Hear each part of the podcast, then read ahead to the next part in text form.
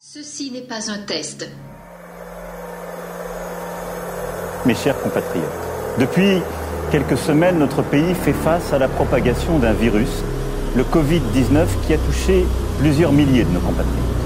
Restez chez vous. Restez chez vous. Restez chez vous. Restez chez vous. Restez chez vous. Restez chez vous. On va tous mourir Bienvenue, bienvenue, bienvenue. Suis-je atteint du coronavirus? Qu'est-ce que vous voulez Les scientifiques le disent, c'est la priorité absolue. Des renseignements. Le Dorlo, dans 20-30 ans, il n'y en aura plus. Le patriotisme est l'exact contraire du nationalisme. Ben voyons. Le nationalisme en est la trahison. Dans quel camp êtes-vous On a des gens qui ont peur parce que leur voisin est chinois. Vous le saurez en temps utile. Nous devons aujourd'hui éviter le repli nationaliste.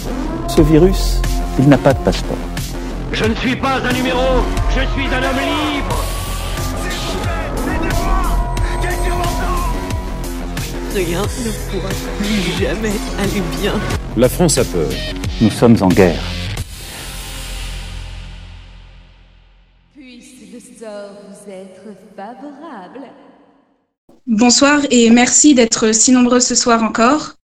Ce soir, nous recevons euh, Joachim Velioka, euh, l'auteur de la conférence, qui est fondateur de l'Observatoire de l'islamisation et analyste au Centre des études du Moyen-Orient.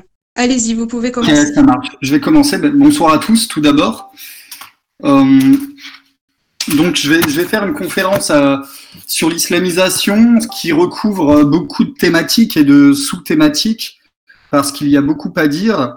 Alors, évidemment, il faut parler, je pense, de l'immigration, des dynamiques démographiques, voir les tendances lourdes qui sont en cours et euh, également parler des différentes composantes de cette communauté musulmane.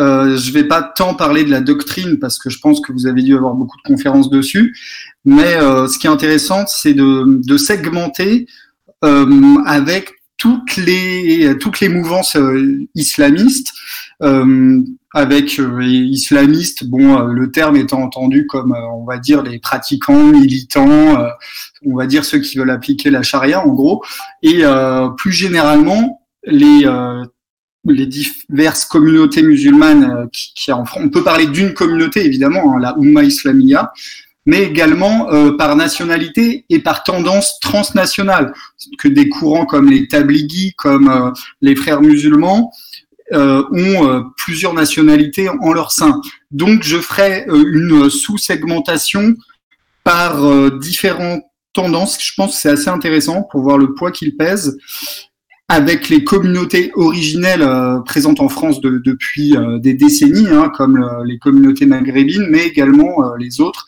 qui sont en train de s'implanter. Et également sur le terrain, voir les mosquées, combien sont-elles, par, aussi par différentes mouvances, et la dynamique du, marché halal qui me semble important, qui est un bon indicateur pour euh, essayer de jauger euh, euh, cette dynamique démographique musulmane, étant donné que c'est assez difficile d'avoir des chiffres très précis, comme il y a de moins en moins d'enquêtes sur le, sujet. Euh, bon, vous savez qu'en France, on n'est pas très fan des statistiques ethniques, mais il y en a. Euh, quand c'est encadré avec la CNIL, euh, l'INSEE peut tout à fait euh, faire des enquêtes sur euh, l'origine des gens présents en France, et il y en a eu. Et je vais m'appuyer en cela sur les travaux de la démographe Michel Tribala, notamment son livre Assimilation, la fin du modèle français, qui est paru aux éditions du Toucan. Et du coup, je vais commencer d'abord par déblayer un peu les, chiffres de l'immigration pour voir un peu quels sont les chiffres officiels. Et ensuite, euh, j'aborderai les différentes euh, les différentes tendances de, de l'islam euh, en France, l'islam militant, euh, l'islam, on va dire l'islam politique, mais l'islam est toute façon politique par par essence. on le voit bien dans les pays du Maghreb où les partis politiques musulmans ont le vent en poupe. Et euh, ce qui montre bien que euh, les, musulmans pratiquants votent tous pour des partis islamistes, hein, de toute façon. que ça soit en Turquie, en Tunisie, où l'année dernière, le parti des frères musulmans, Enarda, est revenu au pouvoir. Hein. Le président de l'Assemblée nationale en Tunisie depuis l'année dernière, c'est Rached Ranouchi, hein, le, meneur des frères musulmans en Tunisie. Et, et, bon, en Égypte, ils ont connu un échec, mais ceci dit, le pouvoir en place en Égypte, il doit composé avec euh, le pouvoir religieux et euh, il n'a il n'a pas euh, un, rapport de force très très à son avantage. Je parle pas de sa lutte contre les frères musulmans parce que ça il a réussi, mais après pour faire plier les, les, les, universitaires d'Al-Azhar, hein, les docteurs de la loi musulmane et, et les professeurs de religion, quand Al-Sisi est venu en Égypte, il voulait une grande réforme de l'islam. Évidemment, c'est impossible. Euh, tous ceux qui ont essayé euh, ont eu un échec au cours du XXe siècle. Voilà, donc je vais démarrer tout de suite par la démographie euh, musulmane. Alors, je vais commencer par les titres de séjour, parce qu'il y a une augmentation depuis les années 2000 du nombre de titres de séjour donnés en France. Alors, malheureusement, je n'ai pas la ventilation exacte par pays et par, par origine, mais on peut quand même estimer que ces titres de séjour, donc euh, ce sont des titres de séjour valables 10 ans renouvelables, c'est vraiment la porte d'entrée pour euh, s'enraciner en France. Et euh, la moitié, grosso modo, viennent des pays musulmans. donc là, on a une dynamique vraiment haussière, car dans les sur euh, un peu moins de 200 000 par an. En 2015, 217 000, 230 000 en 2016, 250 000 en, 2017, en 2018, 260 000. Et en 2019, on a déjà les chiffres. Euh, parce que en janvier, le ministère de l'Intérieur, c'est sur son site internet, a fait un communiqué. On a encore augmenté par rapport à l'année d'avant de 7%, on arrive à presque à 280 000 euh, titres de séjour. Donc c'est assez énorme. Sur ce, total, ce sont 90 000 étudiants. Les, étudiants, c'est vraiment une grosse, grosse filière euh, d'immigration. Et euh, malheureusement, il n'y a pas vraiment de test de niveau à l'entrée. vous avez dû côtoyer des étudiants qui viennent d'Algérie, du Maroc, de Tunisie, euh, ou d'Afrique subsaharienne, et vous avez remarqué, pas tous, mais beaucoup, ils ne savent même pas écrire le français euh, correctement. Euh, du coup, euh, c'est vraiment, euh, on dirait que le guichet est vraiment ouvert de, de manière assez large. Après, les autres motifs, c'est le regroupement familial, évidemment. Voilà. Donc là, on voit que il y a énormément de quand même de titres de séjour délivrés. Un Claude Guéant, déjà quand il était ministre de l'Intérieur, il, il y a 6-7 ans, euh, avait dit que c'était l'équivalent d'une ville comme Rennes qui arrivait tous les ans en France. Et je rappelle qu'un titre de séjour, c'est vraiment permanent. Euh, bon, parfois, c'est vraiment pas la majorité des cas. Donc, c'est de l'immigration vraiment de, de long, euh, pour des longues périodes. Voilà. Ensuite, il faut parler des autres euh, des autres types de séjours euh, à plus court séjour. Alors, il y a les visas touristiques. Les visas touristiques, c'est six mois, mais évidemment, c'est une grosse filière d'immigration musulmane. Euh, je vais vous donner les chiffres, ils sont assez hallucinants.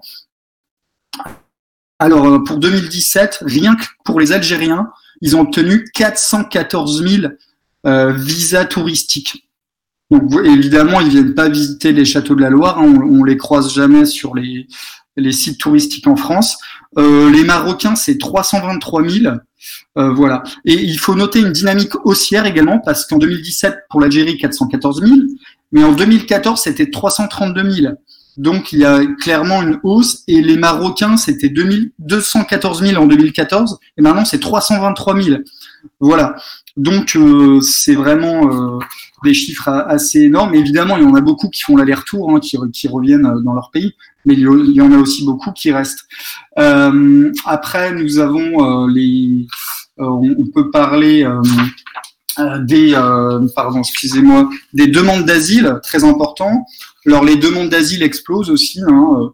en 2018, on était à 122 000 dans, dans, les années fin des années 2000, on était à on était à 60 000, 90 000 en 2010. Et maintenant, on est passé de 122 000 en 2018 au chiffre de 2019, je crois qu'on l'a. non, là, j'ai pas le chiffre de 2019. Pourtant, je l'ai vu passer tout à l'heure quand j'ai préparé mon intervention. Euh, oui, j'ai la note du ministère de l'Intérieur. Euh, L'asile, alors ça a encore augmenté en 2019, 132 000 euh, demandes, voilà. Et euh, les premiers demandeurs, ce sont les Afghans, euh, la Guinée et l'Albanie, voilà. Donc ça, c'est assez énorme. Ensuite, évidemment, après, il y a l'autre étape, c'est la naturalisation. Alors les naturalisations explosent aussi. Il suffit de rester cinq ans en France pour de faire une demande de nationalité française sans test euh, vraiment sérieux de français ou de connaissances culturelles françaises.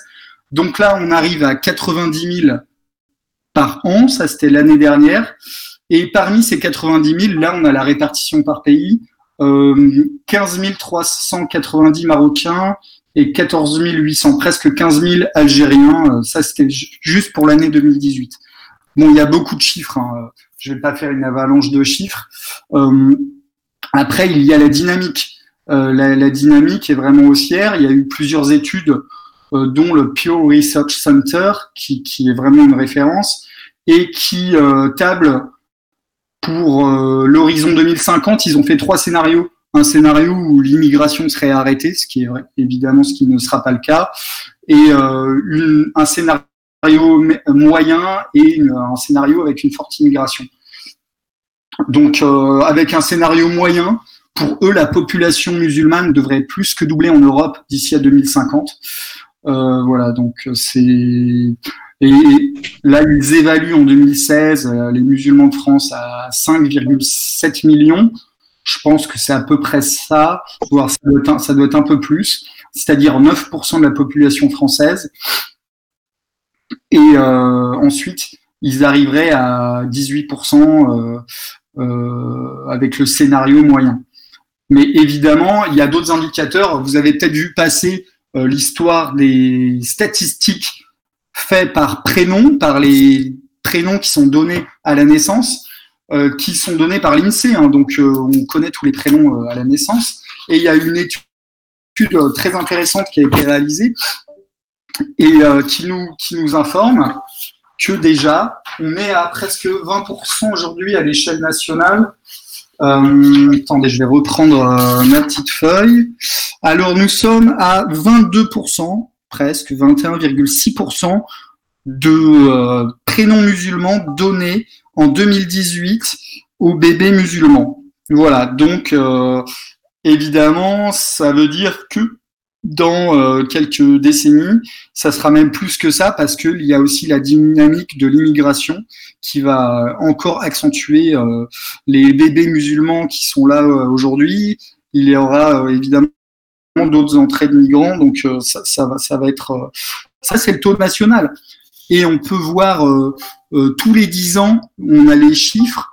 À Paris, par exemple, euh, en 98, c'était 10%, maintenant c'est 21%. Dans le Val d'Oise, là c'est vraiment spectaculaire, hein, le Val d'Oise. Euh, en, en, 98, on était à 11% de prénoms musulmans. Et euh, maintenant, on est à 37% de prénoms de bébés euh, donnés à, des musulmans. Euh, donc, c'est vraiment énorme. la Normandie est relativement épargnée.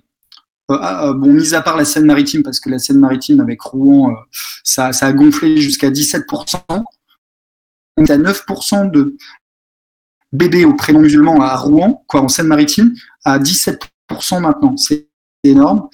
Euh, le Calvados, la Manche, la, Manche, c'est vrai, évidemment. Vous, connaissez très bien la, France. Hein. Vous faites partie de ces gens qui, qui, visitaient euh, votre pays, donc vous savez que dans certains départements de, de, la Normandie, c'est très préservé, sauf l'Orne. Hein. L'Orne, il y a, quand même euh, beaucoup de, Turcs. Donc on arrive à 7%. Je vais pas faire toutes les régions, hein, je, vous rassure. Mais quand même, euh, je pense que c'est important de, donner les, les, régions où ça explose. Le Nord, évidemment, on arrive à 20% de prénoms musulmans euh, dans, dans la région Nord. Dans le département du Nord, pardon, 59. Et dans l'Oise, avec Beauvais, on arrive à 18%. La Somme est préservée. Euh, la Somme, que je connais très bien, euh, c'est 8%, et on était à 5% il y a 10 ans, en sachant qu'en 98, on était à 1% seulement dans la Somme. Voilà, voilà. Euh, donc, ce qu'il faut retenir, évidemment, le chiffre national de 22% de prénoms bébés musulmans. Et là, j'en viens à Michel Tribala, la démographe française qui était directrice de recherche euh, donc elle, elle était à l'Institut d'études démographiques, l'INED. Et euh, je vais je vais pas citer euh, beaucoup de, passages de son livre, mais quand même. donc les naissances, les naissances, j'en ai parlé, mais après ça, représente quand même 115 000 naissances d'enfants potentiellement musulmans lors d'une étude, une grande enquête trajectoire et origine. C'était vraiment une enquête très sérieuse euh, faite par l'INSEE. Et euh, donc c'était quand même beaucoup parce qu'en France, il y a à peu près 900 000 naissances, 800, euh, même moins que ça, 800 000, 850 000 naissances par an et 115 000 naissances. Ça, c'était en 2008. Donc aujourd'hui, c'est bien plus évidemment. Et là, j'ouvre les guillemets, je cite Michel Trigala. le taux d'accroissement des musulmans est incomparablement supérieur à celui des non-musulmans, pour lequel, lesquels le solde migratoire est relativement neutre et naturel, huit fois inférieur à celui des musulmans. Euh, en 2008, l'accroissement démographique des musulmans fait presque jeu égal avec celui des non-musulmans et le taux de croissance de la population. Euh, voilà. Donc, euh, évidemment, c'est une population jeune et la fécondité des femmes musulmanes est bien plus élevée. Euh, déjà, en, 2008, on avait un accroissement démographique euh, de 150 000 juste pour l'année 2008. Il y avait un solde de, 150 000 musulmans en plus en France. Donc, euh, différence entre les, morts musulmans et les nouveaux venus, quoi. ce qui est assez énorme. Donc, les, femmes musulmanes nées entre 1958 et 68 ont à 40 ans un enfant, virgule 1, euh, de plus que les femmes sans religion et 0,9% de plus que les femmes catholiques. Voilà. Bon, évidemment, les, catholiques pratiquantes, euh, ça doit pas être euh, l'écart doit, doit se resserrer. voilà. Donc j'en ai fini pour le passage sur la démographie, mais c'est vraiment important parce que c'est la démographie qui fait l'histoire. Hein. L'action française, vous connaissez les, les analyses sur le temps long et euh, malheureusement, en plus, euh, je crois que le, les auditeurs sont assez jeunes et euh, ils vont bien se rendre compte de la vitesse à laquelle ça va. voilà. Donc maintenant, je, vais, je vais vous parler un peu du, marché halal parce que là, on est sur les, statistiques globales en France et après j'affinerai avec les différentes tendances. Mais le marché du halal, c'est euh, quand même, c'était du plus 15% par an euh, au début des années 2010. Alors là, il y avait un phénomène de rattrapage parce que l'offre halal n'était pas très très encore implantée euh, en grande distribution et en commerce. L'agroalimentaire n'avait pas fait le virage. Donc dès qu'il y a eu l'offre, il y a eu plus 15% tous les ans de consommation de, de viande et autres, hein, de produits halal. Et euh, maintenant, on est à du plus 5% par an. Ça s'est un peu, euh, un peu calmé. mais il y a un indicateur qui est très intéressant. C'est l'indicateur de l'abattage halal. Alors là, il y a ce qui est étiqueté halal et ce qui est dans les abattoirs, en fait, pour rationaliser, ils ont mis des lignes complètement en abattage halal et après, il y a de la viande euh, abattu euh, comme tel, qui va sur le circuit commun. Et après, il y a une partie qui va sur le circuit étiqueté halal. Donc, même si vous achetez des dindes ou du poulet qui n'est pas certifié halal sur le papier, sur l'étiquette, en fait, ça peut très bien, il y a de grandes chances, être quand même sacrifié sur ce mode-là. Et depuis longtemps. Euh, en 2005, déjà, un rapport réalisé par le comité permanent de coordination des inspections, c'est une mission d'inspection commune au ministère de l'Intérieur et de l'Agriculture, constate qu'en France, 80% des ovins, donc là on est en, 2000, en 2005, 80% hein, des ovins, 20% des bovins et 20% des volailles seraient abattus selon le rite halal. Euh, une autre étude du ministère de l'Agriculture précise qu'en France, 32% des bêtes totales sont abattues de façon rituelle. C'est énorme. Il y a eu un livre d'une journaliste qui s'appelle Anne Deloisy, qui a fait un livre sur le marché de la viande en, général. Elle a été obligée de faire un chapitre sur la viande halal. Euh, et, et, du coup, euh, le volume des ventes étiquetées halal est, vraiment euh, est, faible. 2,5% euh, de la viande halal euh, selon la profession. Mais en fait, c'est beaucoup plus. On a des études plus récentes. là, il y a une étude de mars 2012 Conseil général de l'alimentation.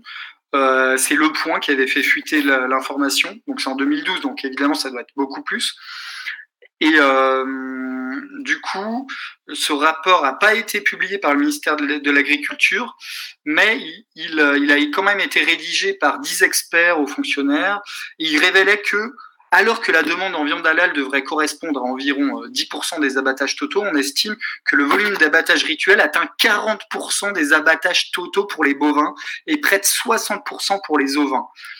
Euh, voilà, donc euh, euh, ce rapport affirmait que cette méthode d'abattage pourrait devenir la norme au lieu de rester une pratique dérogatoire. Car oui, c'est une pratique dérogatoire. Normalement, on n'a pas le droit d'abattre les animaux sans étourdissement, selon les directives de l'Union européenne. Mais il y a eu une dérogation spéciale au régime commun.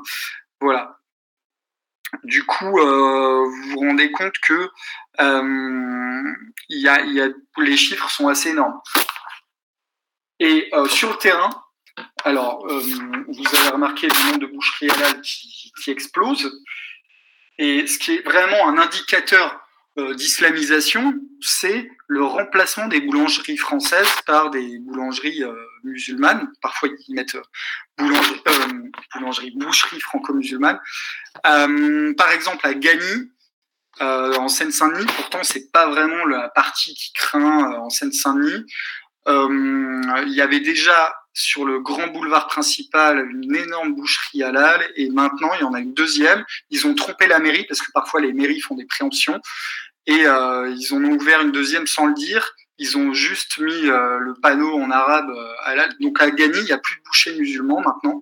et, à Pantin, alors à Pantin, c'était même un article du Monde en 2012 euh, c'est quand même une commune de 52 000 habitants et le dernier boucher français, quoi, français, euh, après des noms français pourraient faire du, du non halal, hein, évidemment. Mais euh, le, dénommé Monsieur Béguin, c'était le dernier. Il est parti en 2012 et, euh, et le maire, pourtant socialiste, l'avait un peu incité à faire un an de plus. Et le boucher a remis son tablier. Il n'a pas eu de repreneur. Voilà. Parfois, ça se passe beaucoup beaucoup moins bien. Il euh, y, a vraiment des, intimidations. Hein. Euh, à Rennes, on a euh, un exemple de la presse. donc, le mensuel de Rennes rapportait en 2013 qu'un boucher traiteur avait définitivement fermé ses portes fin, dans l'année, usé par les pressions parce que voilà, euh, il avait le malheur de vendre du porc, c'est ce qu'il explique, et euh, il y avait une inscription euh, sur sa sur sa devanture à mort les porcs, on vous saignera. Voilà, à Roubaix, les derniers bouchers français ont arrêté en 2009, et là, ça s'est mal passé également. à Vénissieux, le dernier euh, là, c'était non, c'était un boulanger parce que j'ai un papier avec beaucoup de professions différentes. À Sarcelles, le dernier boucher traditionnel, c'est fini euh, depuis euh, quelques années également. Et lui, il, avait porté plainte au commissariat de Sarcelles parce que euh, il se faisait vraiment intimider. Donc des crachats, des agressions, et il lui disait clairement que c'était parce qu'il vendait du porc. Hein. Voilà, donc c'était une boucherie qui existait depuis 1959, euh, très connue à Sarcelles. Voilà, il a arrêté. Ensuite, on a, il y a beaucoup d'exemples. Euh, déjà en 2007, là, on est en 2007 à Clichy-la-Garenne. Euh, donc c'est la ville qui jouxte Paris, qui jouxte le Valois. Faut pas confondre avec Clichy-sous-Bois d'où étaient partis les émeutes. C'est une ville de 56 000 habitants quand même, hein, où il y a beaucoup de Français encore. Et euh, les, deux dernières fromageries avaient fermé déjà il y a longtemps. Et là, le dernier boucher français avait fermé euh, donc euh, en 2007, remplacé par une boucherie halal. Euh, ah, même à Reims, hein, même pas dans des villes vraiment qui, sont connues pour être euh, très islamisées.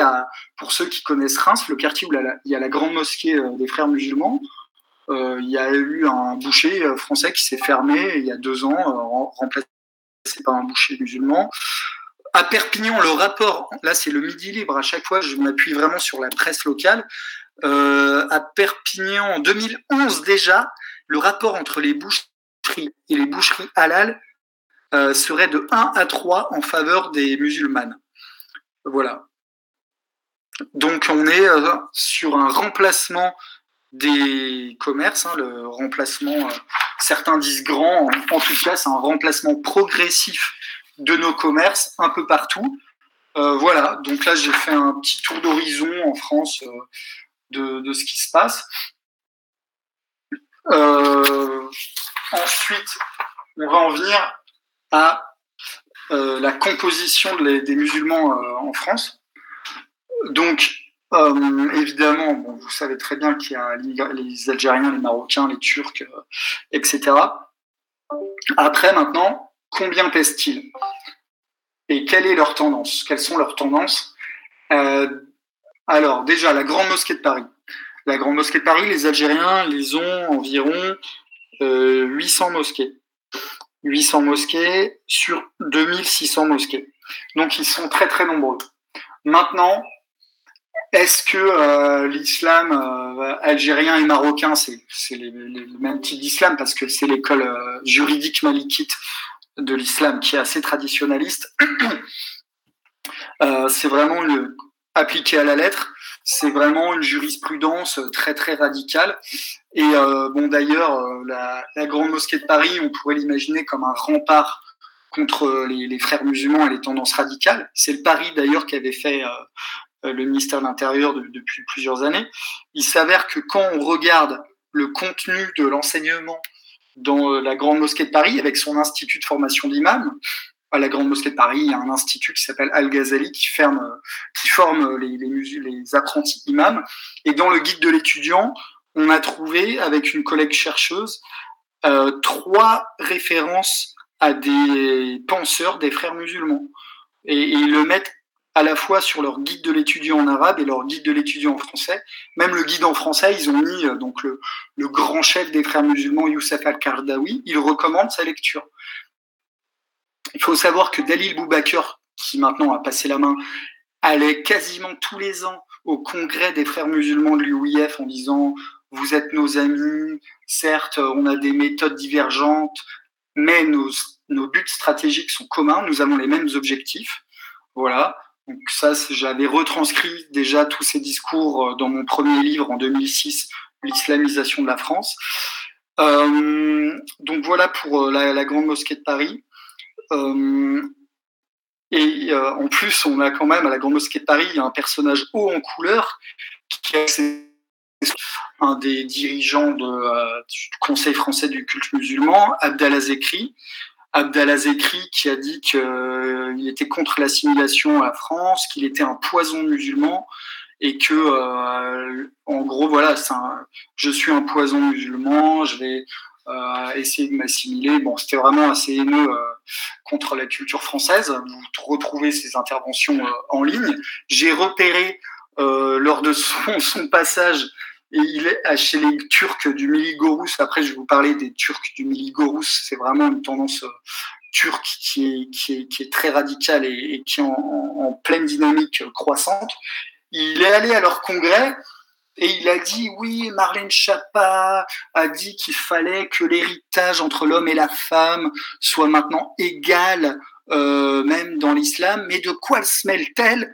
L'inégalité de l'héritage entre l'homme et la femme, de toute façon, c'est marqué dans le Coran.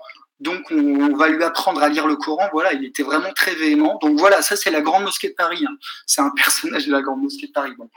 Euh, ils sont euh, en perte de vitesse, ceci dit parce que ce sont les Marocains qui ont gagné les dernières élections euh, du Conseil français du culte musulman. Alors les Marocains, ils sont divisés en deux tendances, le Rassemblement des musulmans de France et l'Union des musulmans de France, parce qu'il y a une scission. Et euh, le Rassemblement des musulmans de France est assez radical. Il y a euh, l'imam de Nancy qui s'appelle Amin Nejdi, qui est aussi le président régional du Conseil régional du culte musulman en Lorraine. Et le type dit clairement que euh, bah, les femmes qui commettent l'adultère, il faut euh, les lapider, euh, c'est dans la sunna, et ceux qui nient la sunna sont pas des bons musulmans, que les prisonniers de guerre, il faut les tuer. Et il dit ça en français dans sa conférence qui s'appelle Histoire de la jurisprudence islamique. Le type est le dirigeant de l'islam républicain, donc hein, du Conseil régional du culte musulman en Lorraine, et lui, il est membre du bureau euh, du Rassemblement des musulmans de France, et il est aussi euh, membre de l'Union des, euh, oulémas marocains en, en, Europe. Le gars est, est pas du tout français. Ce qu'il faut savoir que énormément de membres du Conseil français n'ont pas la nationalité française. Voilà. Euh, ensuite, on a l'Union des musulmans de France qui, eux, ont raflé la mise aux, aux dernières élections du, du, Conseil français du culte musulman, avec Mohamed Moussaoui qui est leur dirigeant. Et euh, donc, eux, ils sont euh, vraiment en ligne directe avec le Maroc. Euh, ils ont eu droit à des, des, subventions énormes pour construire des grandes mosquées à Saint-Étienne, à Clermont-Ferrand, à Strasbourg, etc. Et eux, on va dire que ce sont quand même, ils ont l'approche la plus modérée. Ils sont, ils sont pas dangereux euh, dans le sens où tant qu'ils resteront euh, minoritaires en France, ça, ça sera pas un problème. Et malheureusement, les Turcs sont en pleine ascension et euh, ils ont raflé presque la moitié des sièges renouvelés au Conseil français du culte musulman. Et donc là, c'est un peu plus problématique. Et les Turcs sont divisés entre la tendance étatique du ministère des Affaires religieuses turques, le, le Diyanet, donc c'est ce qu'on appelle euh, le DITIB. Bon, ça fait pour vous dire que euh, le ministère des Affaires religieuses turques a sa courroie de transmission en France et ils sont au Conseil français du culte musulman. Et euh, donc eux, ils sont assez importants. Ils sont maintenant en plus le vrai problème, le gros, l'autre gros problème, c'est que comme maintenant l'islam officiel en Turquie, eh bien c'est celui évidemment d'Erdogan, et, eh bien c'est devenu le même islam radical que les pro-califats euh, du Miligorous. Donc le, le je vais vous en parler. Euh, eux, euh, ils sont numériquement moins nombreux. On estime à 70 000 leurs leur fidèles en, France. Alors j'ai des chiffres assez intéressants pour eux. Ta, je vais retrouver ça. Alors c'est assez intéressant parce que ils ont eu en plus leur assemblée générale il y a quelques mois et ils ont donné tous les chiffres. Donc déjà, ça veut dire vision nationale en français. Euh, c'est un, vieux mouvement qui a été créé par l'ancien ministre euh, de l'Intérieur islamiste Nesmettin Erbakan, qui était plusieurs fois euh, ministre, et c'est vraiment lui l'artisan du retour de l'islam politique en Turquie. Et ça a été les mouvements qu'il a fondés, que ce soit le Facilet Partisi, le Parti Refa, et surtout donc le, le Milik euh, ont donné tous les partis politiques islamiques en, Turquie. Le type est, très très, et, il est mort en 2011. À son enterrement, il y avait tout le gratin des frères musulmans. Euh, euh, donc lui, il avait pu avoir un portefeuille ministériel en 2000. Euh, C'était en, en, 2007 là quand l'armée a fait un coup d'État pour euh, éjecter les islamistes. Et je vais vous citer une citation de Nesmettin Erbakan. les Européens sont malades. Nous leur donnerons les médicaments. L'Europe entière deviendra islamique. Nous conquérerons Rome. Voilà. Donc, euh, quand il dit nous conquérerons Rome, en fait, il se base sur un hadith, c'est-à-dire euh, un propos de Mahomet sur son lit de mort, les derniers instants, les derniers jours de sa vie. Mahomet a dit euh, Nous avons. Il avait prophétisé en quelque sorte que les musulmans conquéreront Constantinople et ensuite Rome. Voilà. Donc, d'ailleurs, ce hadith avait été cité au congrès de l'UOIF, donc les frères musulmans en France, il y a quelques années, par le dirigeant koweïtien Tarek Souedan, qui était venu en 2012 en France euh, à ce congrès et il avait euh, tranquillement euh, dit bah de toute façon c'est écrit hein, on va conquérir Rome. Donc il faut savoir que le Miligorus a la même idéologie que les frères musulmans, c'est-à-dire rétablissement d'un califat politique et vraiment esprit de conquête. Hein. Esprit de conquête vraiment décomplexé. Il y a un, sociologue turc pour ceux qui en veulent en savoir plus, qui s'appelle Mustafa Pekoz, qui a écrit, retranscrit en français euh, les bulletins internes de ce mouvement islamiste et ils disent clairement que les militants, les adhérents du mouvement sont des soldats du djihad et qu'il faut prendre le pouvoir euh, par le djihad. Donc évidemment, ils sont intelligents. En France, ils savent que c'est pas possible de le faire, mais euh, c'est quand même dans un coin de leur tête. Alors eux, ils ont 286 associations euh, en France, 71 mosquées, c'est pas énorme sur les 2600, mais quand même, ce sont des grandes mosquées, malheureusement. Euh, et puis ils ont de l'argent, les Turcs qui travaillent, les Turcs sont des petits commerçants, ils se cotisent, ils sont très organisés, donc ils ont réussi à récolter plus d'un million d'euros euh, l'année dernière euh, en dons, et ils ont construit des, mosquées faramineuses à Vénissieux. Et quand ils construisent des mosquées, c'est à la turque, c'est-à-dire avec des grands minarets. Euh, et là, actuellement, il y a un gros projet Ayoub Sultan euh, à Strasbourg. Ils appellent de toute façon toute leur mosquée Ayoub Sultan. Euh, à Roubaix. Donc, c'est des, vraiment des grandes mosquées. Il y a des écoles qui sont prévues à chaque fois. Donc, euh, ils ont 22 projets là actuellement euh, en école primaire, secondaire et des collèges. Et, ce qui est dingue, c'est que le ministère ministre de l'Éducation nationale et l'Académie leur donnent vraiment l'agrément et les autorisations d'ouvrir. Donc ils sont pas sous contrat avec l'État, certes, mais ils sont quand même reconnus par l'État. Euh, voilà, donc euh, ils, commencent à se diffuser partout. Évidemment, les Turcs qui sont plus présents dans l'est de la France, mais à, même à Perpignan, Dijon, Clermont-Ferrand, Creil, euh, euh Vernouillet-sur-Seine, euh, va y avoir des grandes mosquées. Clichy-sous-Bois aussi. Euh, et euh, comme les frères musulmans de l'UIF, ils ont créé leur fédération d'écoles. Et ça, c'est vraiment euh, un problème. Évidemment, depuis la, loi sur l'interdiction des signes religieux à l'école, tous les musulmans, euh, quoi, les musulmans militants se sont dit maintenant c'est le moment, il faut créer nos écoles.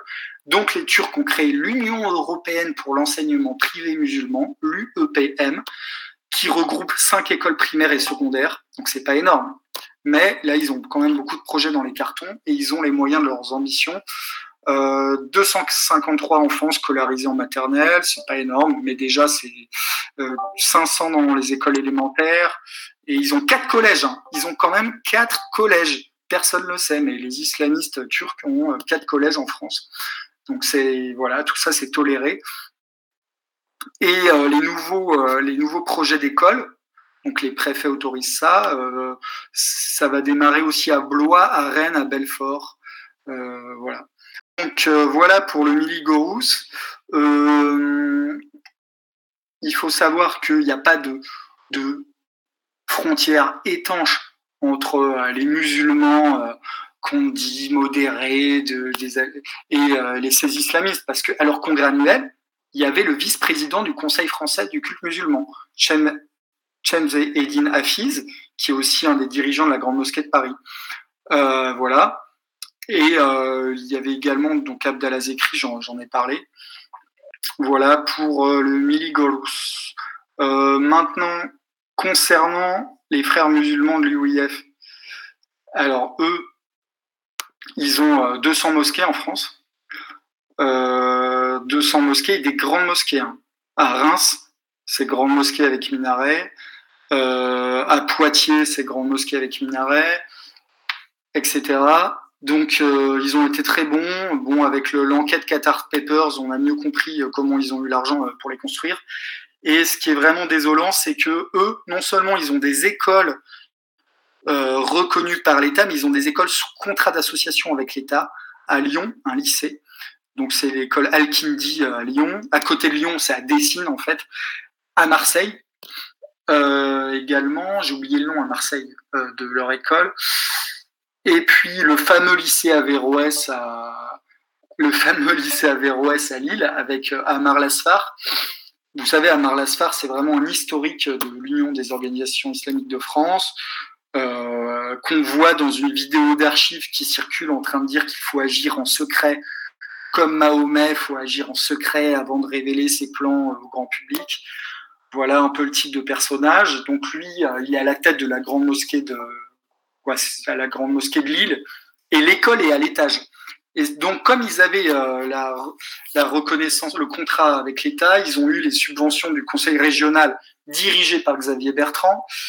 Et euh, il a fallu qu'il y ait un documentaire sur Arte il y a quelques mois reprenant les révélations du livre Qatar Papers, on voyait bien que cette école avait été financée par le Qatar, qu'ils étaient pro-frères musulmans à fond, pour que Michel, euh, pour que Xavier Bertrand euh, dise ah ben on va arrêter les subventions de la région. Mais bon, évidemment, il était au courant de euh, cette école, qui étaient euh, les instigateurs, les dirigeants. Il y était lui-même allé. donc il y a vraiment une complicité politique. Voilà, donc les frères musulmans, 200 mosquées. Euh, et plusieurs écoles, et eux, ils ont la Fédération nationale des écoles musulmanes, de l'enseignement musulman, pardon, avec euh, des collèges, euh, des lycées euh, tolérés. Donc le gros problème, en fait, c'est qu'il y a une tolérance vraiment en France, alors que les frères musulmans sont interdits en Russie. La Russie, c'est quand même une grande puissance aussi musulmane, avec le les, les, Tatars, etc.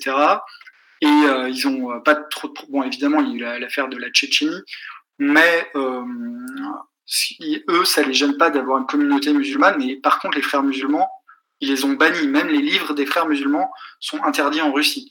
C'est aussi le cas aux Émirats arabes unis, en Égypte évidemment maintenant, euh, etc. Donc en France, il y a vraiment un laisser-faire. Et euh, surtout, les dirigeants des frères musulmans en France, eh bien, ils sont même pas français. Donc on pourrait les expulser de manière très très facile. Il y a euh, Mohamed Khatabi, lui, il est à Montpellier. Le type, en fait, il s'est fait virer du Canada parce qu'il est aussi canadien. Il est marocain et canadien. Il s'est fait virer du Canada. Il est à Montpellier, à la tête de la mosquée Aïcha. Euh, il, fait des prières pour les Moudjahidines, pour les combattants euh, du djihad. Bon, euh, il dit que son, sa constitution, c'est le Coran. voilà, lui, c'est un frère musulman et il, est, il est toléré comme, comme beaucoup, beaucoup, beaucoup d'autres. Donc ça, c'est un problème. Et eux, ils sont très bien organisés. Alors, comme maintenant les journalistes on avait enfin compris ces dix dernières années que l'UIF, l'Union des organisations islamiques de France, qui est le des frères musulmans, eh bien, était radical. Ils ont changé leur nom et maintenant ils s'appellent Musulmans de France. Euh, donc euh, là, après les années, on va dire 2010, quand les médias sont intéressés aux frères musulmans sur le tard, euh, ils, ont, ils ont vraiment nié que c'était des frères musulmans à l'UIF. Sauf que, sauf que, il y a, il y a toujours euh, les écrits laissent des traces et euh, les dirigeants des frères musulmans, un ancien président, Lajtami Brez, avait donné une interview au journal algérien L'Expression. On lui posait les questions, mais est-ce que vous êtes euh, les frères musulmans?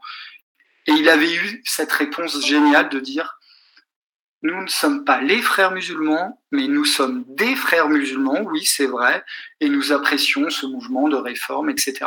Même Tarek Oubrou, l'imam de, Bordeaux, qui est vraiment présenté comme le musulman type, euh, le grand leader d'opinion musulman euh, républicain, euh, qui nous dit aujourd'hui avoir pris ses distances et tout, il a quand même publié dans les années en 2013, il a un livre d'entretien paru chez Bayard, parce que Bayard, cet, éditeur catholique, est vraiment un des plus grands éditeurs des islamistes en France. J'en ai parlé dans mon livre L'Église face à l'islam, qui est paru l'année dernière. Eh bien, Tarek Oubrou disait être encore membre des frères musulmans quand on lui posait la question dans un livre d'entretien en 2013. Donc, euh, Tarek Oubrou, qui est marocain d'ailleurs. Euh, donc, le gars est toléré en France. Évidemment, lui, c'est pas un des plus dangereux parce qu'il fait partie de la tendance euh, des, qui euh, préconise de une allégeance à la République pour pas avoir de problème. Enfin Maintenant, je vais vous parler des tablighi. Alors, la mouvance tabligh, celle dont on parle le moins. Euh, on parle beaucoup des salafistes, je vais vous en parler après des salafistes, et des frères musulmans, mais les tablighs, c'est vraiment silence radio, alors que euh, j'avais eu les derniers chiffres du service central du renseignement territorial en 2017, ils avaient 147 mosquées. C'est quand même énorme, 147 mosquées. Alors eux, euh, ils sont issus d'un courant qui est né euh, en Inde dans le, au XXe siècle et ils, ont une structure très pyramidale. C'est pour ça qu'ils sont très bien organisés. Donc, comme ils ont un fonctionnement monarchique, ça marche bien, bizarrement. Euh, alors, eux, euh, pour faire court, euh, ils viennent de la matrice de l'école Deobandi en, Deoband en, Inde et au Pakistan. Donc, c'est le, le, même courant que les talibans. Ils ont une sorte de chef suprême et attendez, je vais vous retrouver ça. Euh, J'ai oublié, bon, peu importe son nom. Le fondateur, voilà, c'est Ilias Kandlaoui, qui est, qui est mort déjà en 1944. Et, euh, et du coup, euh, eux, ils sont diffusés dans les années 80 en France, notamment à travers une grande mosquée à Dreux et euh, donc en plus, c'est que des, que des Marocains. Encore le bureau associatif cultuel de cette euh, mosquée, ce ne sont que des Marocains, donc on pourrait très facilement les expulser. Euh, et à Saint-Denis, il y a leur siège, c'est la mosquée Rama, et donc c'est le, centre, ils appellent ça un markaz, c'est le centre pour la France, c'est la référence. Et en Europe, c'est le deuxième centre tablighi après celui de Dewsbury en Grande-Bretagne ils ont quand même un, émir du monde, donc euh, qui, échafaude tous les ans euh, la stratégie du mouvement euh, et qui, établit la doctrine. Les cadres du mouvement, à peu près 2000 euh, personnes en France, doivent faire des stages obligatoires l'été. ils vont en Inde et ils vont se former au siège, au siège mondial. Ils reviennent. donc c'est des stages de 40 jours quand même donc c'est quand même euh, c'est quand même lourd. Et euh, et après l'été, euh, leurs fidèles en petits groupes faire du prosélytisme itinérant par petits groupes. C'est pour ça qu'on les a souvent comparés aux témoins de Jéhovah. Ce qui est assez trompeur parce que du coup, comme on en a tellement parlé comme les témoins de Jéhovah de l'islam, qu'on beaucoup les ont présentés comme des gens inoffensifs, comme évidemment ils font pas beaucoup de politique, mais il n'en demeure pas moins qu'ils sont assez dangereux. Euh, je vais vous donner des exemples. Donc en France, ce mouvement, il y a deux associations. L'association Foi et Pratique, c'est la plus importante. Donc cette association, déjà, ils ont fait alliance aux élections du Conseil français du culte musulman avec les frères musulmans de l'UIF. Ils ont fait une alliance déjà. Euh, donc euh, pour bien montrer que c'est pas incompatible. Et leur, leur chef avait défrayé la chronique en France. C'était un Tunisien Mohamed Amami. Donc déjà, ses prêches, euh, lui, à l'époque, il prêchait euh, dans la, mosquée Omar, la fameuse mosquée Omar à Paris. Et euh, donc les, renseignements généraux avaient noté qu'il avait valorisé le djihad violent, proféré des propos antisémites et justifié le recours à la violence contre les femmes, etc. Donc ça, c'était le ministère de l'Intérieur qui l'avait dit à la presse. Donc, ils ont quand même obtenu un siège permanent au Conseil français du culte musulman. C'est ça qui est dingue. C'est que Nicolas Sarkozy, quand il fait le frère musulman, le Conseil français du culte musulman, il, donne une partie soumise à l'élection et une partie par, euh, cooptation et une partie par euh, siège permanent. Donc les, les en plus, je sais pas si vous aviez vu, euh, ça remonte à quelques années, mais il y avait une enquête de Canal+ qui allait au siège des Tablighi dans un centre de formation, c'était carrément un château, et ils sont accueillis en se faisant frapper. Donc les caméramans, ils ont tous été frappés. Et, euh, du coup, euh, ça avait accéléré aussi l'expulsion de euh, Mohamed Amami. Et maintenant, qui dirige l'association? C'est son fils. Son fils qui travaille à la RATP. La RATP, c'est vraiment un nid islamiste. Incroyable.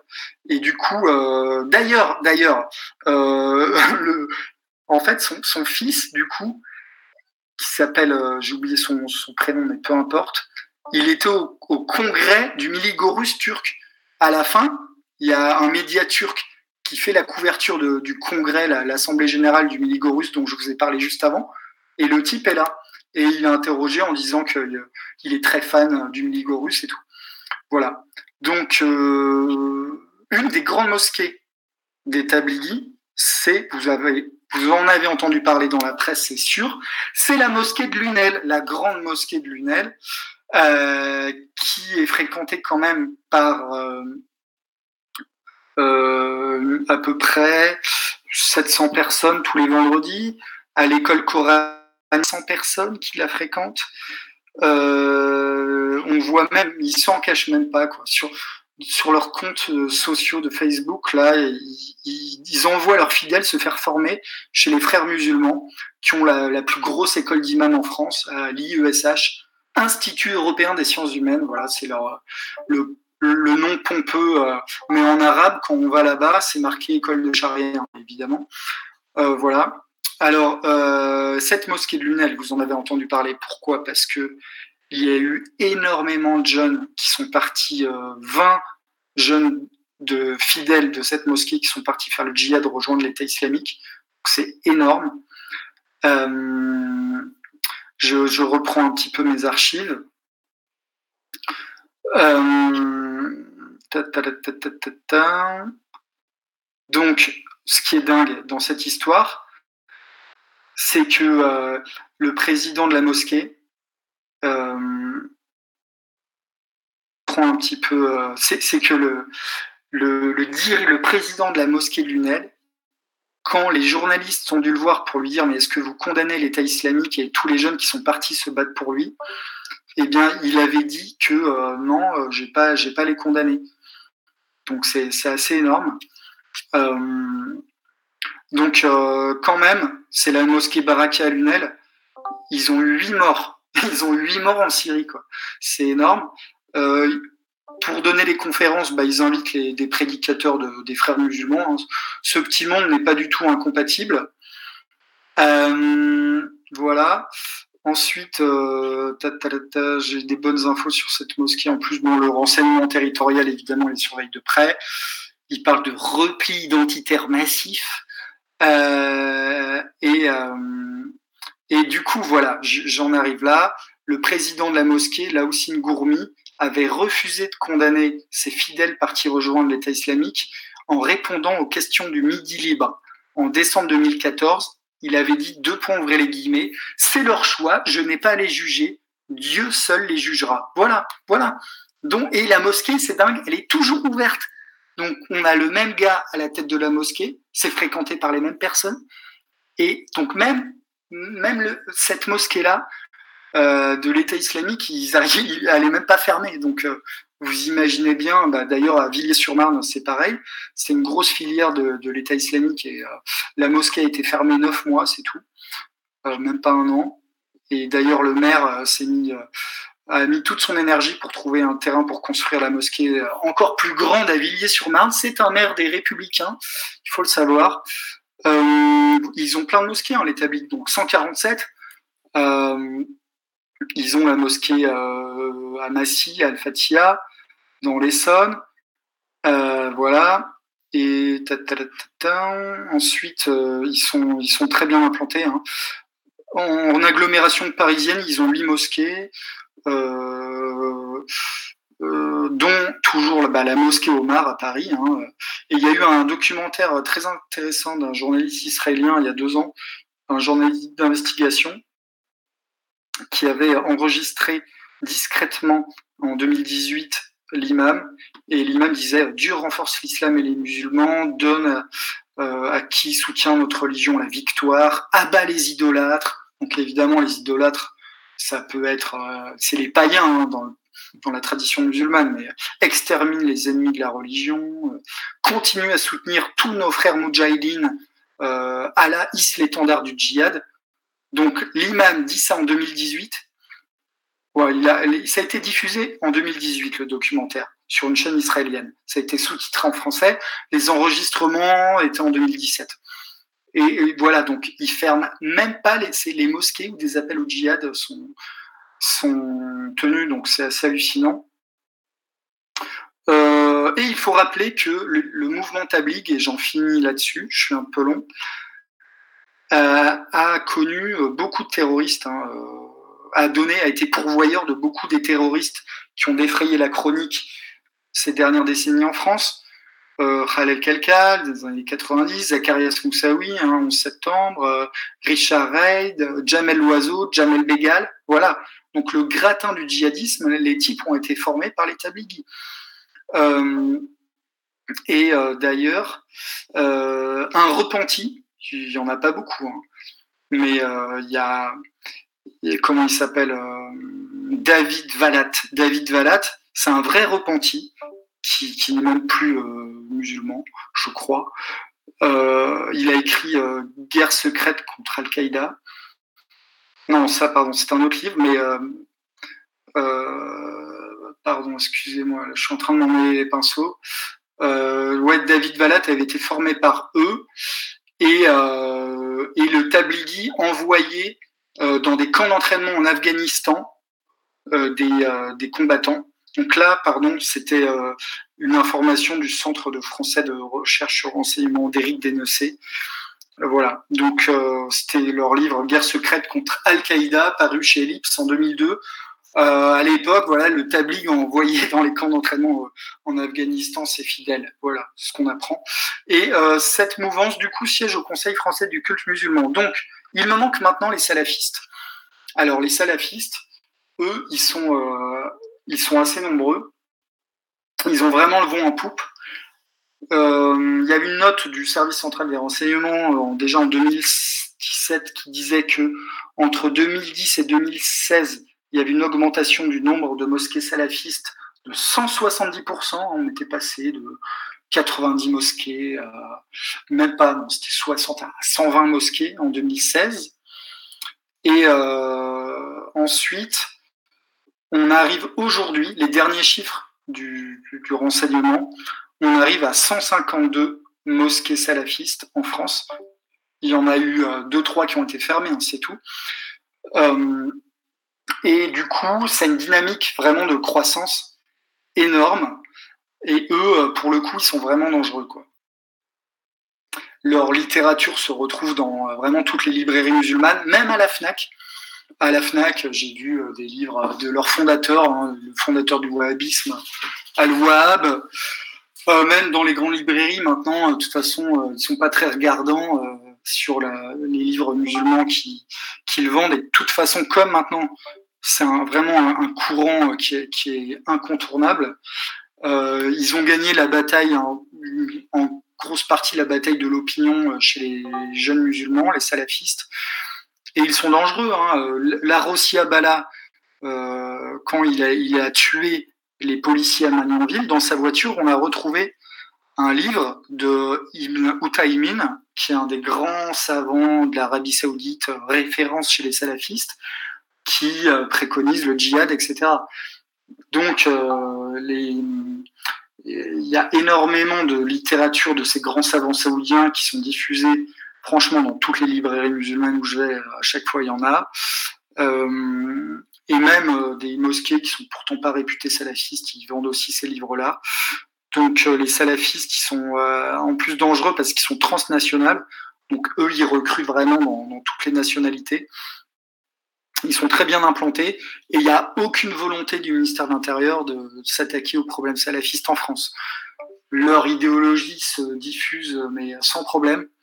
Euh, au Muro, euh, il y a une mosquée qui s'appelle euh, Tariq euh, peu importe son nom. Euh, ils fait venir, font venir des conférenciers d'Arabie Saoudite. Et le type, je l'avais mis vraiment dans la bande-annonce de mon livre Mosquée radicale paru en 2016 donc ils le filment et ils traduisent ses propos en même temps. Et le gars dit en fait, bah, les apostats, c'est très simple. Hein. Ceux qui quittent l'islam, euh, faut les tuer. Donc le mec, il dit ça en France, filmé sur YouTube, diffusé sur le compte officiel de la mosquée des Mureaux. Et, euh, euh, en plus, c'est public. le ministère de l'Intérieur est évidemment au courant. Euh, la mosquée n'est pas fermée, évidemment. Donc eux, ils ont une école coranique qui cartonne, etc. Voilà. Donc euh, euh, ils ont aussi des vidéos, transmissions en direct depuis l'Arabie Saoudite. Euh, mais il y a aussi beaucoup de jeunes qui se, font, qui sont formés en Arabie Saoudite et qui reviennent après pour euh, pour ces mosquées. Alors le courant salafiste n'est pas au Conseil français du culte musulman, mais de toute façon, c'est une machine médiatique, ce Conseil français du culte musulman, et la base pratiquante est très méfiante et n'aime pas du tout ce Conseil français du culte musulman parce que euh, il y a eu Dalil Boubaker à sa tête pendant euh, deux décennies, donc euh, ils peuvent même plus le voir, l'encadrer. euh. du coup, euh, faut pas vraiment se fier à ce Conseil français du culte musulman, mais il y a quand même des élections qui donnent une cartographie de ce qui, des tendances des différentes mosquées. Donc, ceux qui ont le plus de mosquées en France sont les Marocains, mais sur les 2600 mosquées, on a quand même 900 mosquées euh, algériennes.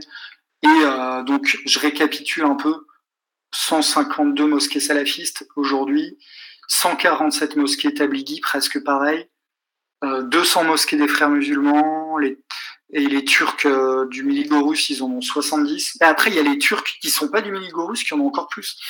Et, d'ailleurs, euh, quand on entendait parler des professeurs détachés de ces pays dans les écoles, dans le programme de, de études et en langue et culture d'origine dans les écoles primaires, en fait, il s'agit des professeurs euh, turcs bah, religieux. Hein, euh, souvent, ils ont de la religion à couverture euh, culturelle.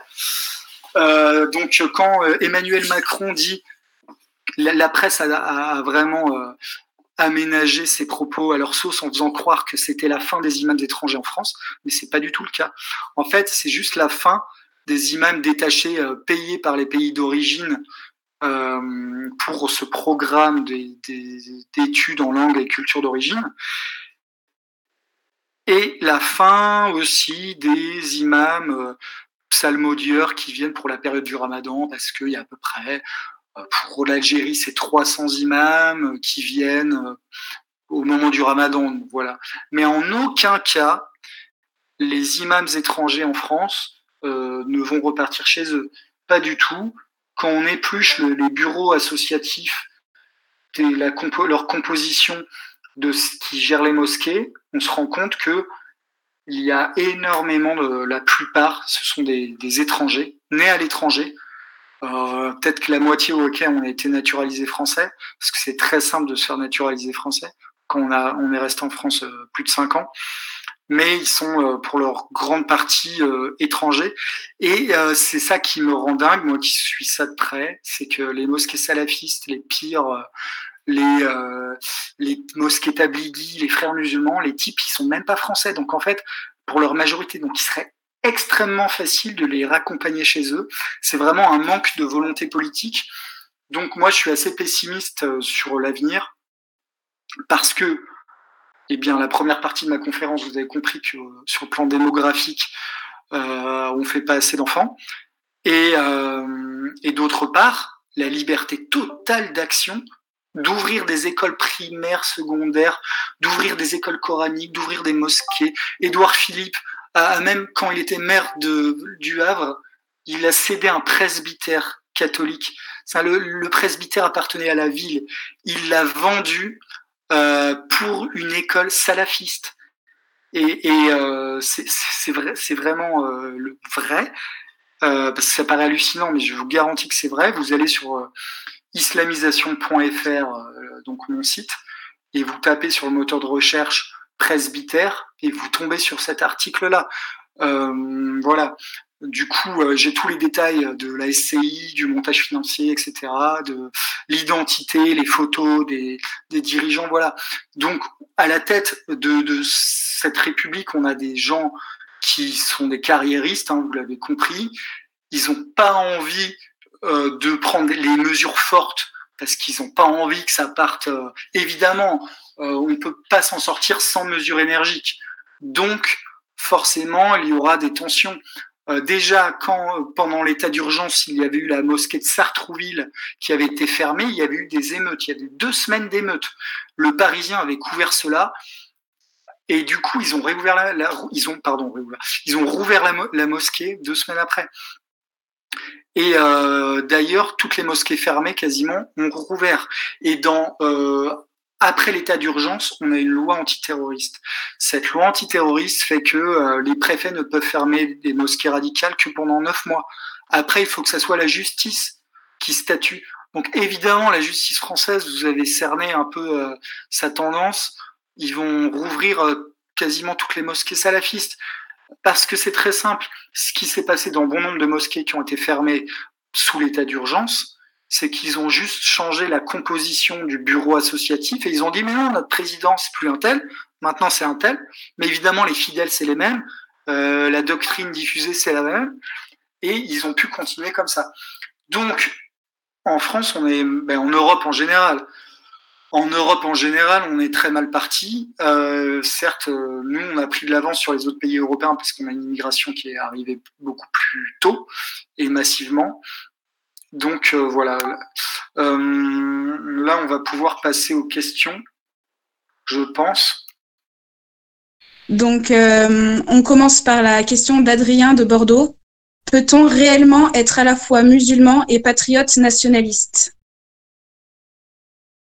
Alors, euh, un musulman qui a bien compris sa religion, qui, qui a lu euh, les traités de jurisprudence islamique, qui, euh, qui est vraiment un pratiquant, franchement, c'est pas possible d'être un musulman pratiquant et, euh, et même, même le, musulman du vendredi qui va tous les vendredis à la mosquée, machin, franchement, pour moi, c'est pas possible d'être d'être patriote et nationaliste. Et euh, d'ailleurs, ça avait été. Alors peut-être qu'il y a des adhérents musulmans dans des, des mouvements bon, royaliste, en plus, ça peut se comprendre peut-être, mais franchement, euh, un pratiquant, non. Je pense que c'est incompatible. Maintenant, des, des, musulmans culturels, sociologiques, qui font juste un peu le ramadan, voilà, mais qui osent pas apostasier. Mais euh, oui, là, c'est possible, mais euh, c'est vraiment, euh, c'est vraiment très, très, très, très limité, je pense, statistiquement. Mmh. D'accord. Voilà. Donc maintenant la question de Romain Bertrand de Lyon. Les frères musulmans sont la vitrine des islamistes radicaux. Pourquoi sont-ils encore tolérés en France? La République est-elle incompétente ou complice? La République euh, incompétente non parce qu'ils sont bien informés. Euh, complice, bah, à un moment donné, le laxisme est tel que ça peut s'apparenter à une forme de, du moins, c'est un, laisser-faire lâche. C'est, pas vraiment la, la complicité. Euh, oui, on peut dire que c'est la complicité dans, dans ce laisser-faire. Euh, c'est, c'est vrai que c'est hallucinant. Hein. En fait, on aurait, on aurait très bien pu interdire les frères musulmans et que ça se passe bien dans les années 90. Euh, maintenant, ils sont tellement nombreux. Euh, en plus, ils, ils, multiplient les associations euh, sous phonée comme euh, l'AMIF, l'association des musulmans de France, créée par Marwan Mohamed, qui est très actif sur les réseaux sociaux et qui euh, non pardon excusez-moi attendez c'est le c'est l'association de Hakim El Karoui le copain de Macron et dans son association, elle a pris des frères musulmans, donc il s'infiltre vraiment partout. Euh, non, le Marwan Mohamed, c'est les musulmans. Il a créé une plateforme avec les, les imams qui ont euh, 300 000 abonnés sur Facebook, YouTube et tout. Du coup, ils ont un impact énorme. Leur association s'appelle Les Musulmans et c'est un fauné euh, des frères.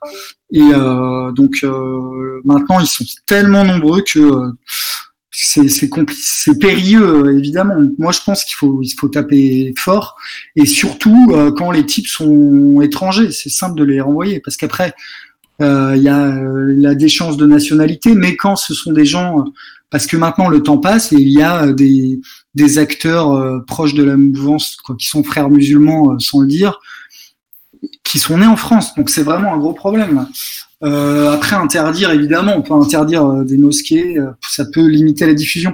Il y a deux écoles. Il y a, il y a une école qui dit, bah, si on ferme la mosquée d'un, une mosquée des frères musulmans, les fidèles, ils vont toujours être là et ils vont continuer à lire leur doctrine sur Internet, à prier, machin. Mais en fait, ce qu'il faut, ce qu'il faut comprendre, c'est que une mosquée des frères musulmans, c'est vraiment euh, un, c'est vraiment un, je vais dire, un catalyseur euh, d'islamité et euh, sociologiquement, ça met une grosse pression sur la communauté environnante, car euh, maintenant, une fois qu'il y a une grande mosquée, eh bien, euh, c'est beaucoup plus compliqué pour un musulman juste de naissance de dire non, non, je vais pas à la mosquée. Donc, ça crée une dynamique quand il y a une mosquée organisée avec euh, la classe. En plus, ils, font des équipes de sport, hein. donc euh, les, jeunes sont embrigadés. Et du coup, moi, je crois vraiment qu'il faut fermer les mosquées des frères musulmans parce que ça décuple, ça booste les formations, ça incite même les musulmans tièdes à inscrire leurs enfants à l'école coranique, euh, le musulman vaguement pratiquant ou même le musulman pratiquant qui n'avait pas de tendance. S'il y a que la grande mosquée des frères musulmans, il va y aller et il va être influencé. Donc, euh, je pense que vraiment, il faut fermer euh, leur grande mosquée, en plus financée par le Qatar. Quand Macron va à Mulhouse là pour son discours sur l'islam, alors qu'il y a la grande mosquée des frères musulmans financée par le Qatar, et euh, avec en comité de parrainage Annie Ramadan qui écrit dans ses dans ses prêches édités qu'il faut euh, un djihad armé pour édifier un État islamique. Donc le mec a la même doctrine que l'État islamique. Et euh, voilà, et on a laissé leur grande mosquée, donc c'est vraiment du laxisme. Voilà, du coup, euh, je suis d'accord avec le, la personne qui pose la question. Il faut interdire les frères euh, en France. Donc évidemment, on peut pas tout interdire. Euh, on va avoir du mal à interdire leur site internet, mais au moins euh, leur mosquée, euh, les livres, etc. Mm. D'accord. Donc maintenant, la prochaine question de Pierre de l'Action française du Mans. Que sait-on des attirances politiques de la communauté, de la communauté musulmane en France? Leurs affinités politiques? Les attirances politiques. c'est très simple, il y a eu un sondage lors de l'élection de François Hollande et il s'avère que 90% des musulmans avaient voté François Hollande. Voilà, donc c'est vraiment massivement à gauche. Hmm. J'ai pas de stade, ça serait intéressant sur, euh, sur le vote En Marche Macron. J'en ai pas, mais il doit y en avoir beaucoup, hein, vu que il a, il a cédé à quoi Il s'oppose pas à leur programme, euh, il avait dit clairement hein, sur les frères musulmans, euh, non, je ne vais pas interdire l'UIF parce qu'on lui avait posé la question. Jean-Jacques Bourdin lui avait posé la question sur BFM. Est-ce que vous allez interdire euh, l'UIF Il a dit non. Euh, non, bah, c'est à la justice de voir si les prêches sont euh, acceptables ou non. Donc il s'en lave les mains, il remet ça à la justice. Donc aucune volonté politique de, de les interdire. Et voilà, 90% ils votent à gauche. Donc la prochaine question, pourquoi l'État est-il si dupe et ou naïf face à l'islam? Non, mais moi je pense qu'ils sont pas naïfs, mais euh, ils savent très bien ce qui se passe. Mais ils n'ont pas envie de, mettre un coup de pied dans la fourmilière, ils n'ont pas envie de casser l'ambiance.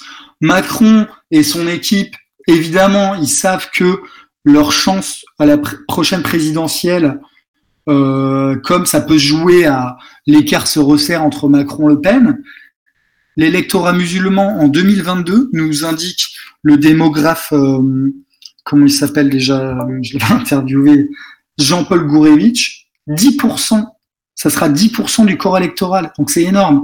Donc évidemment, maintenant, ils arrivent à être des arbitres en cas de duel tendu euh, électoralement, donc et les politiques vont, vont pas agir euh, fermement parce qu'ils vont se couper de cet électorat-là.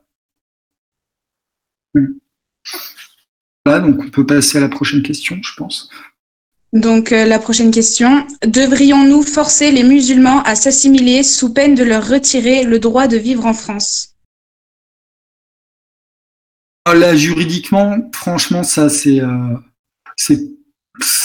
non, même, même sans parler de juridisme, c'est quand même euh, improbable. Euh, c'est pas possible, quoi. Ils font, euh, ils sont tellement nombreux. Je sais pas, on va dire qu'ils sont allés 8 millions d'eux. Euh, vous pouvez pas leur demander de tous repartir, c'est pas possible. Euh, est-ce qu'on veut une guerre civile très très très très sanglante? Non. et puis on n'aurait même pas les moyens. comment on ferait ça? Bon, déjà, il y a la partie est-ce que je suis pour ou contre? Moi, je suis plutôt contre parce que euh, tant qu'ils sont une minorité, les musulmans, euh, euh, et qu'on a interdit les courants radicaux et que les mouvances qui sont vraiment fréristes et tout, on peut tant qu'elles sont interdites, si elles sont interdites et qu'on les persécute, eh bien les, musulmans de naissance sociologique, ils vont pas poser vraiment de problème tant qu'ils sont pas une majorité. Et en Russie, ça se passe bien, quoi. Donc pour, il faut un pouvoir fort. Il faudrait juste un pouvoir qui se fasse respecter. Euh, mais bon, euh, le problème, c'est que en plus notre modèle, ce modèle ultra progressiste républicain, euh, avec ses lois euh, sur l'avortement, sur le mariage homme-femme, sur quoi le pardon le mariage homosexuel, excuse-moi, l'adoption envers les, homosexuels, ben, comment voulez-vous euh, rendre ce modèle-là attirant pour les musulmans?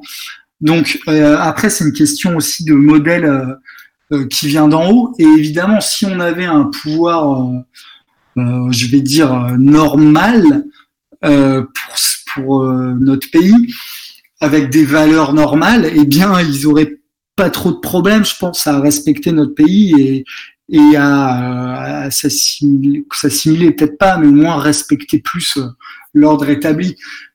Voilà. Donc, euh, donc non, évidemment, euh, ça se fera jamais. Donc, faut arrêter de fantasmer sur un retour des musulmans dans leur globalité. Mais si déjà on pouvait commencer par les sur les 20 000 fichiers FSPRT, donc là, c'est la crème des islamistes. Sont fichiers pour les signalements, la prévention, euh, radicalisation à caractère terroriste. Il y en a 20 000 en France, il y en a 3 400 qui sont étrangers, qui ont même pas la double nationalité, qui sont étrangers. Ceux-là, on pourrait les expulser et on le fait pas. Donc déjà, avant de fantasmer sur euh, renvoyer tous les musulmans, déjà, si on pouvait renvoyer les ultra-islamistes étrangers et commencer par là, ça serait, ça serait quand même bien. Euh, voilà ce que je pouvais répondre à cette question. Merci beaucoup. Donc euh, la prochaine question. Euh, la police, gendarmerie, armée sont-elles également islamisées? Avez-vous des informations là-dessus?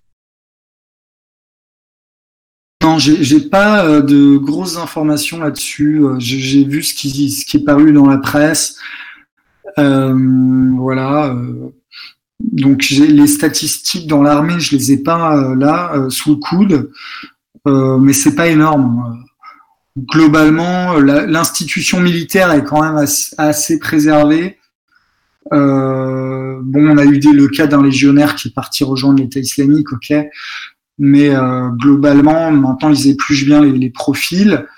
Euh, mais bon, vous avez vu, il y a les rations halal hein, dans l'armée française quand même. Donc, il y a les aumôniers militaires musulmans. D'ailleurs, il y a un aumônier militaire qui est fréri, qui est du courant frère musulman dans l'Est. Euh, et euh, donc j'ai pas de j'ai pas de stats. Et la police, euh, ça doit être un, peu plus. Mais bon, généralement, dans la police, c'est des musulmans qui sont pas, qui sont patriotes, qui sont pas pratiquants plus que ça, qui, qui ont envie que l'ordre règne, qui ont des enfants, qui veulent que que de vivre vivre dans un dans une France quand même apaisée. Il y a même des musulmans pratiquants qui préfèrent euh, être dans le camp de la police euh, républicaine que dans le camp des, des racailles de banlieue, hein, c'est sûr. D'accord, merci beaucoup. Donc la, la, prochaine question de Romain Bertrand de Lyon. Si autant de boucheries et de commerces halal ouvrent, est-ce parce qu'il y a une demande grandissante? Est-ce parce qu'ils se servent des commerces pour blanchir l'argent? Ou est-ce une stratégie communautaire chapeautée en amont par des officines type Frères musulmans Qatar, Arabie saoudite? Alors, euh, non, non, il y a une vraie demande. Hein. Quand vous voyez une boucherie musulmane, il y a du monde. Hein. Non, le blanchiment d'argent, ça c'est plutôt dans les kebabs. Euh, ceux qui veulent blanchir de l'argent, ils ouvrent, un kebab ou une livraison de pizza. Mais euh, les boucheries euh, travaillent bien, d'autant plus qu'elles ont des prix très attractifs et du coup, il y a une clientèle qui est aussi non musulmane. Vous remarquerez, moi je vis en banlieue parisienne, il y a des profils de non musulmans, des femmes pas voilées françaises qui viennent acheter à la boucherie musulmane parce qu'il reste que cette boucherie-là aussi, hein, parfois, c'est la plus proche de chez eux. Euh, voilà, donc c'est pour ça. Après, euh, c'est plutôt au niveau de la certification halal que les frères musulmans euh, ont bien manœuvré, du moins bon. C'est la, première grande association qui a fait des certifications halal, hormis la mosquée d'Evry, la mosquée de Paris, c'est AVS. C'est une grosse entreprise qui génère des dizaines de millions de bénéfices. voilà, du coup, eux, ils sont bien organisés mais euh, ce sont des entrepreneurs euh, à titre individuel ou familiaux. Souvent, ça marche plutôt par cousinade, par clan familial, les boucheries et les commerces euh, des Arabes en France, que par une structure téléguidée de pays étrangers. Voilà. Donc, il y a une forte demande et, et vous le voyez aussi dans les rayons de, des hypermarchés, les rayons halal sont de plus en plus importants c'est un, gros marché. Hmm. On peut passer à la, prochaine question, je pense. D'accord. Donc euh, en Russie, on remarque que les musulmans sont parfois regroupés dans des territoires comme la Tchétchénie, la Russie restant chrétienne. Serait-ce une solution viable pour la France que d'imiter la Russie? Ah, Mais en Russie, en fait, c'est une question historique. C'est euh, en Tchétchénie, voilà, c'est leur bassin de population. Et après, il y a, je crois que c'est le Tatarstan, il me semble que c'est comme ça que cet État euh, fédéral s'appelle. Voilà, en fait, c'est plutôt l'histoire qui a fait qu'ils euh, étaient à cet endroit-là. C'est pas les Russes, euh, peut-être, vous me direz si je me trompe. Après, Staline a fait de tels mouvements de population en Russie que c'est pas improbable qu'il ait, qu'il ait fait des transferts. Mais mais euh, en Russie, c'est vraiment différent. C'est tellement immense comme territoire que euh, les régions musulmanes, elles sont très loin des autres régions, euh, quoi, de, Moscou, de Saint-Pétersbourg et tout. Voilà, du coup, c'est un peu différent. mais bon, à, Moscou, il y a quand même des musulmans, mais ils sont pas si nombreux. Pour être allé à Moscou, franchement, j'ai même pas le souvenir d'avoir vu une femme voilée. enfin, voilà. Donc, je pense pas que ce soit comparable après, euh, l'auditeur, j'ai l'impression qu'il est en train de dire est-ce que la solution, c'est pas de les regrouper dans une région en France? Donc là, on est vraiment sur de la politique fiction et euh, euh, c'est vraiment pas possible d'imaginer un, truc pareil. Quoi. donc malheureusement, ils vont, ils vont se diffuser encore un peu partout. Quoi. Mm. D'accord, merci beaucoup. Donc, la prochaine question. Devrions-nous fermer les mosquées et les écoles musulmanes? Alors, euh, deux types d'écoles musulmanes euh, dans les mosquées qui enseignent que la religion. Euh, je pense qu'il faut, il faut que ce soit l'État qui épluche l'enseignement pour voir si quoi. Là, je, réfléchis en parlant. Si vous voulez, j'ai pas trop la solution. On, pourrait imaginer des écoles coraniques qui euh, n'enseignent pas la charia. Bon, après, il y a des bouts de charia dans, dans le Coran. Évidemment, le Coran est prescriptif. Euh, c'est un peu un, euh, main des gardes, un, code pénal, un code civil. En partie le Coran, mais il faudrait, je pense qu'il faudrait, il faudrait déjà interdire les écoles coraniques des radicaux et ensuite analyser, éplucher scrupuleusement euh, le contenu de ces, enseignements. Ensuite, pour ce qui est des écoles musulmanes, euh, écoles primaires, secondaires et tout, euh, quand ce sont des mouvances vraiment flagrantes, euh, frères musulmans, etc., ben il faut les interdire, évidemment. Et quand ce sont les Marocains, les Algériens, qui ouvrent une école, ce ne sont pas les mouvements, ce ne sont pas euh, ces, États qui ouvrent les écoles primaires et secondaires. Et eh bien là, il faut avoir une surveillance vraiment euh, de très près du contenu religieux. Voilà. Bah après, c'est à double tranchant parce que on va après on va mettre le nez dans les écoles. C'est exactement ce qui est en train de se passer. Les, les écoles hors contrat catholiques ont des problèmes maintenant parce que euh, ils ont voulu renforcer le contrôle des, écoles hors contrat parce que c'est les musulmanes qui posaient problème. Donc ils vont donner un tour de vis général et les écoles catho euh, maintenant euh, sont scrutées très près. Donc euh, j'ai pas la solution vraiment euh, parce que si on veut employer un contrôle strict de l'État, ça va ça peut se retourner contre les catholiques. Donc euh, c'est assez périlleux. Hein. Il n'y a pas de d'issue facile à, tout ça. Mais déjà, je, me répète, hein, les mouvances radicales, c'est on va dire que c'est un quart, un gros quart, ce qui est énorme. Hein, des mosquées, déjà, si on interdit cela, on a réglé une grosse partie du problème. Merci beaucoup. Donc euh, la prochaine question. Pensez-vous qu'il soit possible sur le moyen terme de convertir des musulmans au catholicisme en France? euh, Encore faudrait-il qu'il y ait une volonté de l'Église catholique en France de le faire, parce que c'est pas du tout la tendance. Euh, c'est pas du tout la tendance. Du, moi, j'ai des témoignages directs. Hein. Le, nouveau directeur de l'enseignement catholique en France dit clairement qu'il ne faut pas convertir les musulmans. Euh, j'avais interviewé au Collège des Bernardins, euh, un des directeurs du Collège des Bernardins, le, et euh, Arjakovski s'appelle. depuis le Vatican II, on ne convertit plus les musulmans. Et ça, c'est vraiment, en fait, si vous voulez, il y a eu ce qui s'est passé depuis 40 ans dans l'Église, ce qu'on appelle la théologie du salut universel. Et avec une lecture mal comprise de certains textes de Vatican II, euh, les musulmans ont accès au salut. Donc, à quoi ça sert d'aller les convertir?